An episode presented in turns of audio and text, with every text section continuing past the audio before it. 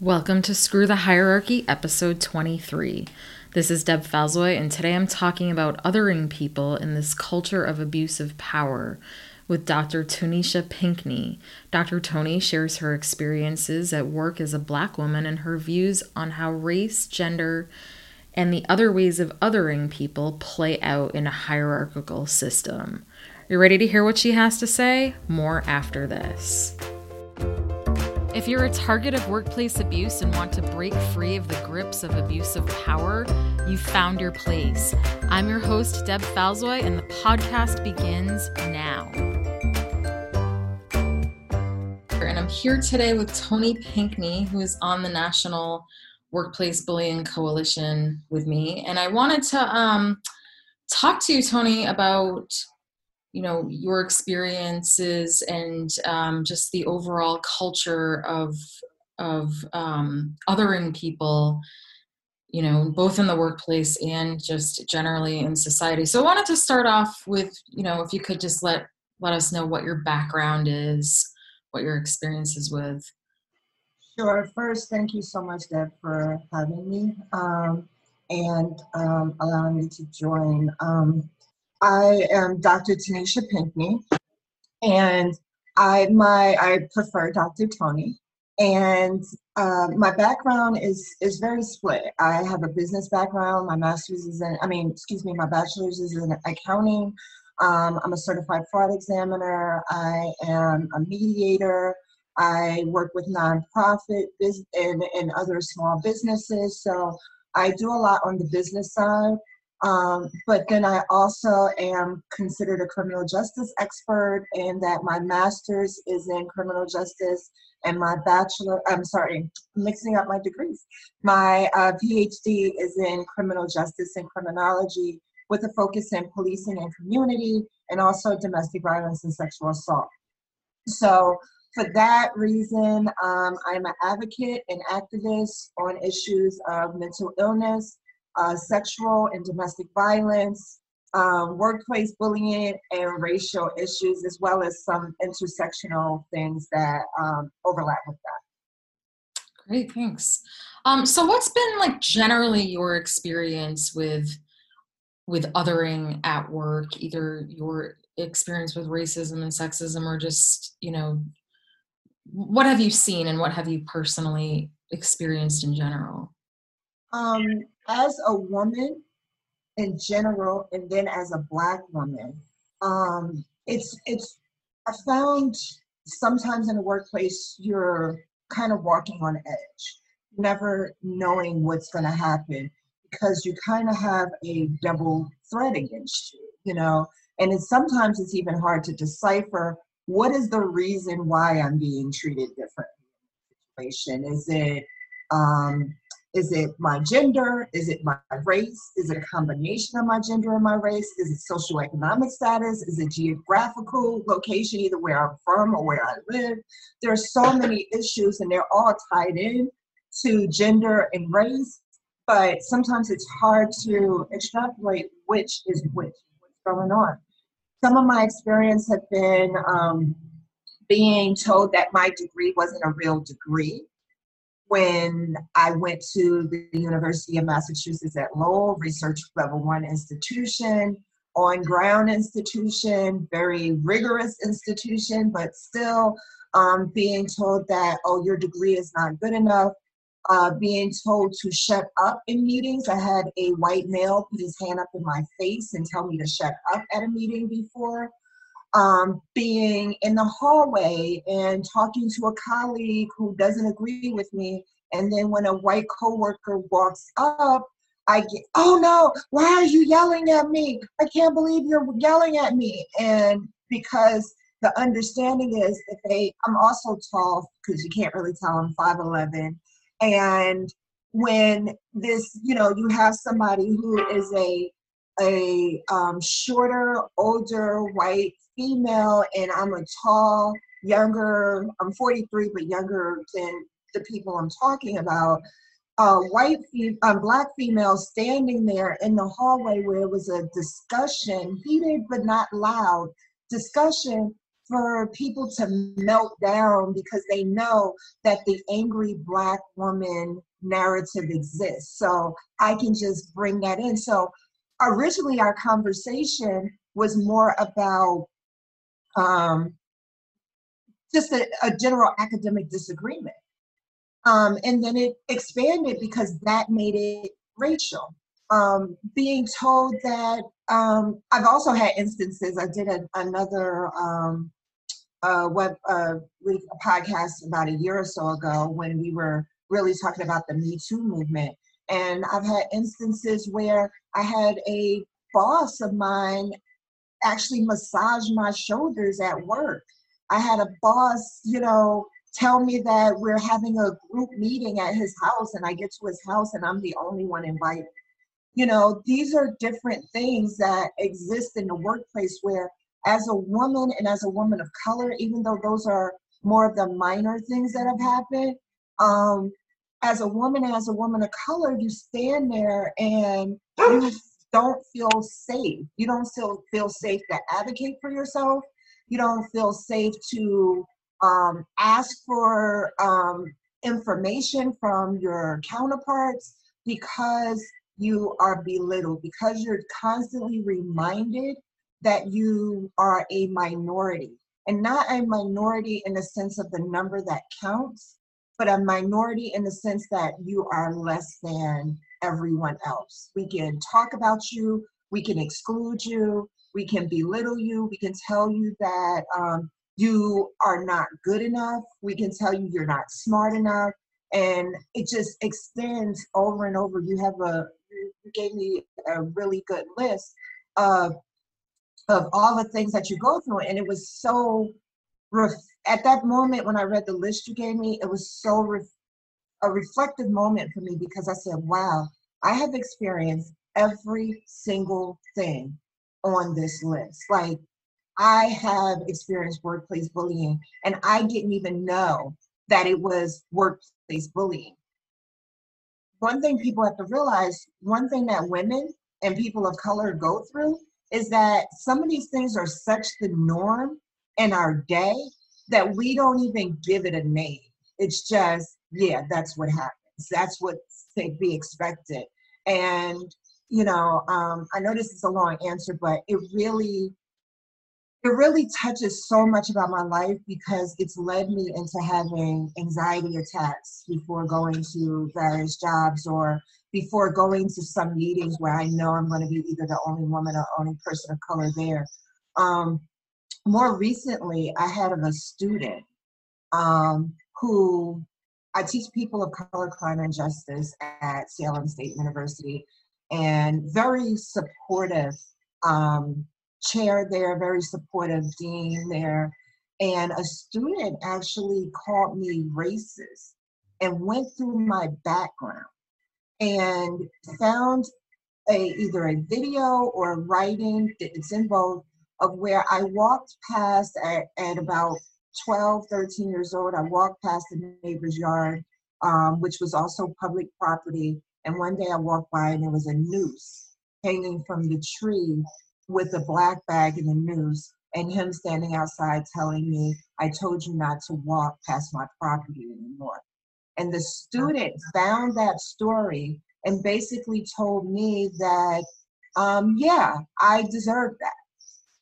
You know, that is where even in various, it, it, it looks differently depending on what field you're in, but in higher education, we're getting it from colleagues and students, where students feel empowered to actually bully their professors of color because they feel as though, uh, you know, there's nothing that will be done about it. And thankfully, Salem State is looking at it, and I really do appreciate so far um, their approach to the situation. So this is not about the organization, but this is about saying that we have, when we talk about bullying, it's not just from the people we work with, but it's also from our customers, our our um, our our students, our you know colleagues and partners with other organizations. It really expands much further. I love that you said that because as you were talking, I was thinking of like this. It was reminding me of like um, I like to kind of think of it as like this culture of gaslighting. So when you said, you know, you're stereotyped initially and, and then there's like reinforcement behind that. So like there's the initial stereotyping and then there's everybody else who accepts that stereotyping to further discredit you. Um, it kind of reminds me of this whole I tend to think of um, stereotyping as a form of crazy making or gaslighting because it's so often used to just discredit. Right.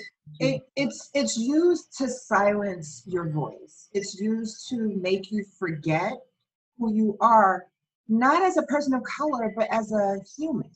Mm-hmm. You know, one thing people don't realize, whether you're talking about bullying as a child on social media and I do a lot of bullying talks, but as a child on social media in the workplace, that it's to devalue you as a human being. It's not just your race, it's not just your gender, and oh, I, I want you to feel bad, but I want you to feel subhuman. I want you to feel less than whoever I I feel as though I am, and I want to quiet your voice because if I get if I feel supported, I mean, I know this is not what we're talking about, but we even look at situations um, that are going right on right now racially, and the videos that are going out where people who are the uh, like the um, um, the situation I, I can't believe Mr. Arbery in Georgia who was murdered. That situation, the perpetrator filmed it and gave the film to the police what kind of assuredness he must have had that nothing would happen to him.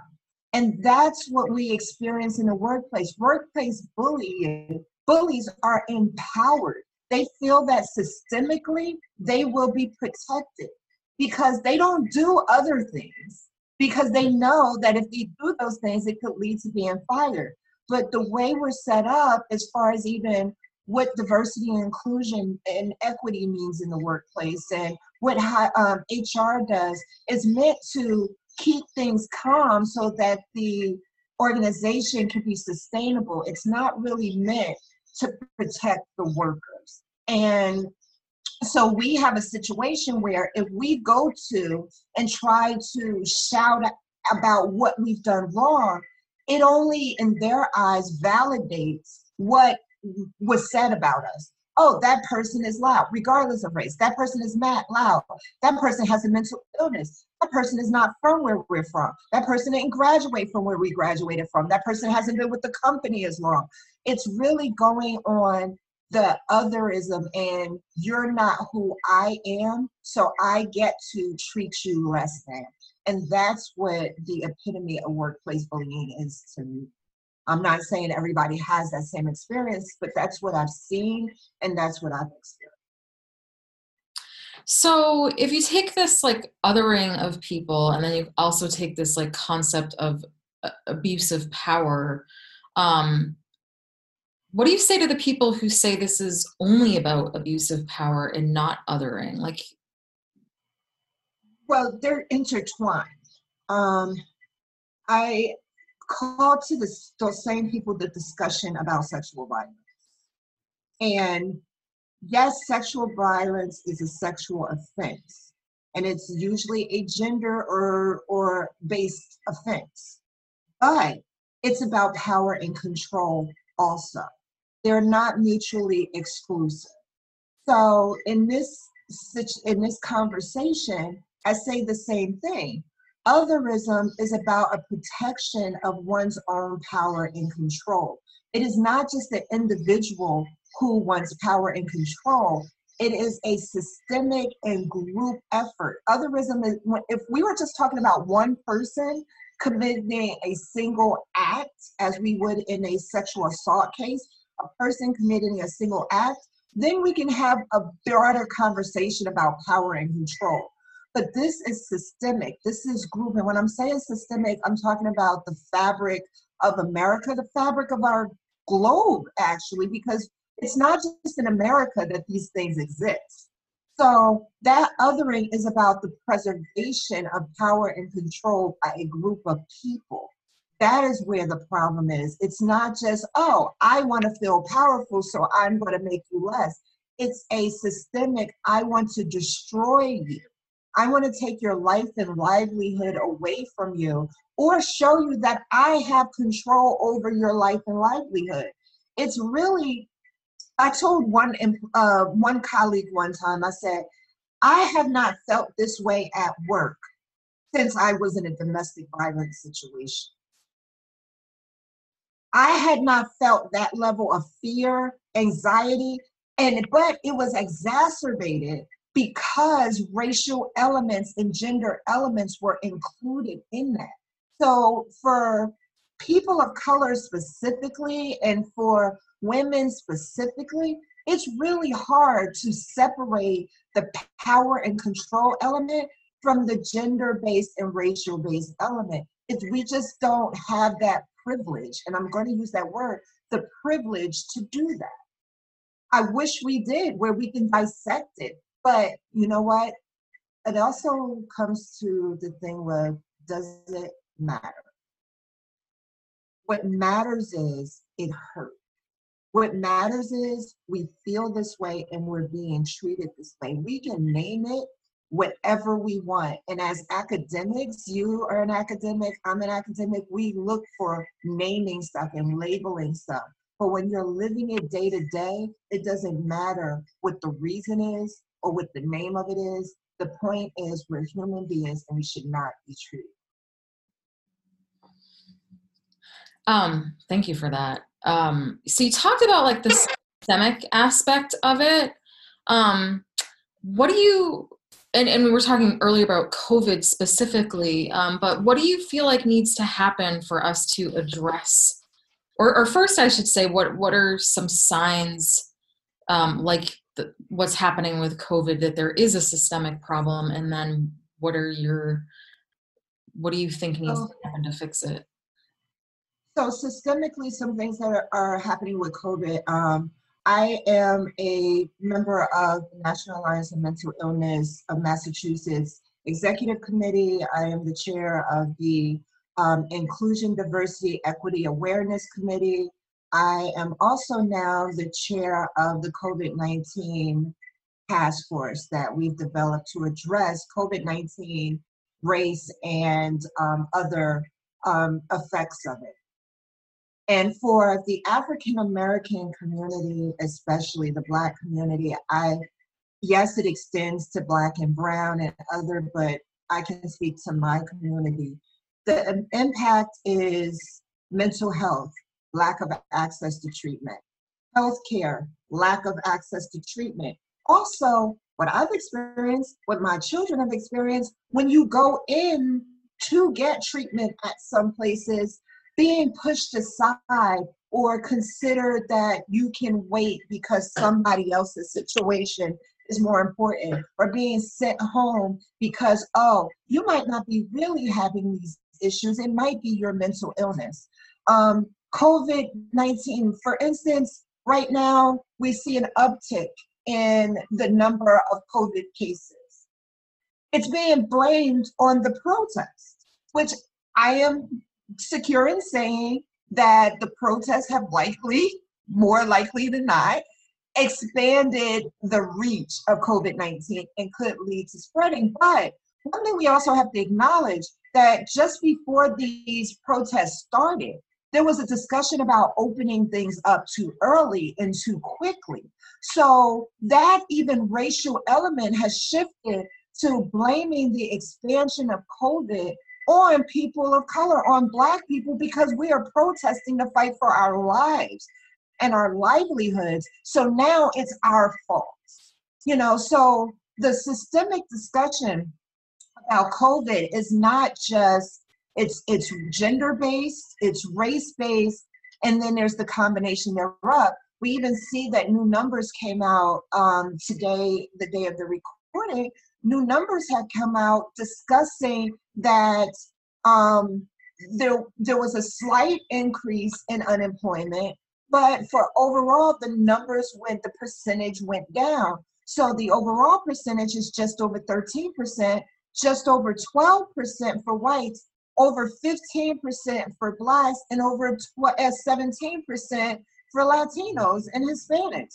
So even in the unemployment rate as to where white counterparts are getting more jobs, we're seeing that the black and Latino um, unemployment numbers rose at a time when the white unemployment numbers fell. And that is a fear that we have in the black community that, wait a minute, not only do we have to fear bullying before we get to the workplace, we have to fear bullying and racism in trying to get into the workplace. Because, okay, do I've had people tell me that they were discriminated against because they don't have a family.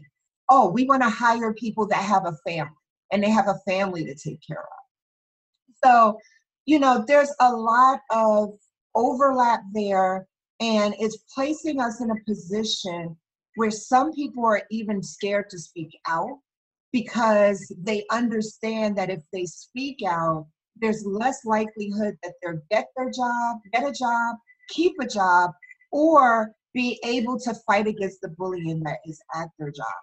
Right now, when I say, um, and I just wrote a piece that I am going to share with you regarding the phrase, I can't breathe.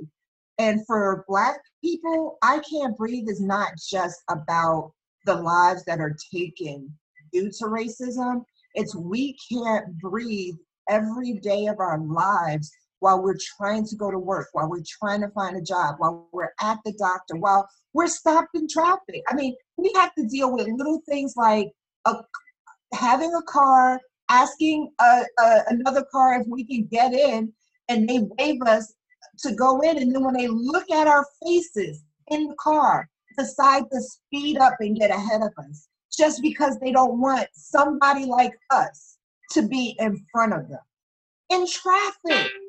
So that is a part of our day in our travels that white people, other or uh, groups don't have to think about. So when we talk about I can't breathe, it's that literal daily, all day anxiety that we have to face. And when we get to work, where others can get to work and breathe because they made it through traffic and now they're at work they're not dealing with family. I've heard of people saying work is kind of their resting place because they don't have all they can just concentrate on their job. We don't have that. Because now when we get to work we have to stress and strain and choose our words and and try to prove ourselves to be we have to work two three five times harder just to be treated like we're half as good as being treated well. Just to be treated half as good is a good thing. So, what do you see as, um, you know, especially with your background in mental health, domestic violence, like a, a broad look at these issues? What do you see as as some solutions some solutions as an educator my one of my solutions is always education and knowledge right? Because there's also a misunderstanding in some communities what racism otherism and, and gender and sexism and all of that what it really looks like. Um, there's the thought that if i'm not killing black people then i'm not racist. If i'm not spewing homophobic kind uh, um, you know slurs, then I'm not racist. It's it's kind of a miseducation right now that if you're not doing the extreme, then you're the perfect person. You're a good person. And, you know, I had a situation, and as an example of trying to work through that, is I have a situation where I'm helping a particular nonprofit right now and putting out a message concerning their feelings about the current racial climate. And they literally took my ideas, created a all white, mostly male panel, and to discuss the issue and excluding the black people that work for the organization and the black people on their board. So these are good people trying to do something good and don't realize that they actually did something very racially motivated and some can consider racist because they excluded the very people that they were trying to claim to advocate for. So we one thing is educate people on what racism, otherism, sexism, etc., really looks like and what actions, um, intentional and unintentional, um, are could are fall within that category. The second thing is advocating and voting. There, I see many people of many different races right now who are so fed up that they're like, I'm not going to vote. And the thing is, not voting, silence is not is cons- not only consent, it's permission in this case.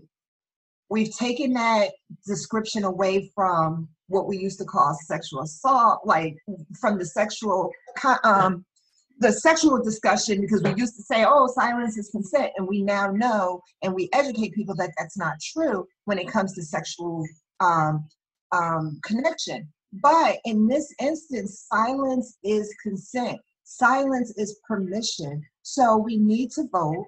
We need to make sure we advocate when various bills come up to make sure our voices are heard. Make sure that we are at town halls make sure that we are educating our friends and family members that might do or say something that's inappropriate. I, you know, unfriended somebody on social media because they said something that was very sexist about women. And they were trying to be pro black and pro um, the Black Lives Matter movement. And they were very strong in other ways in what they said.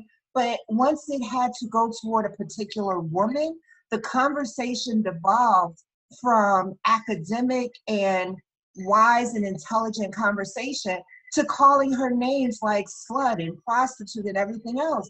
And I said, how can we have this uh, a good conversation about change if we we're saying we're anti-racist, but then we devolve into sexist conversations and slurs.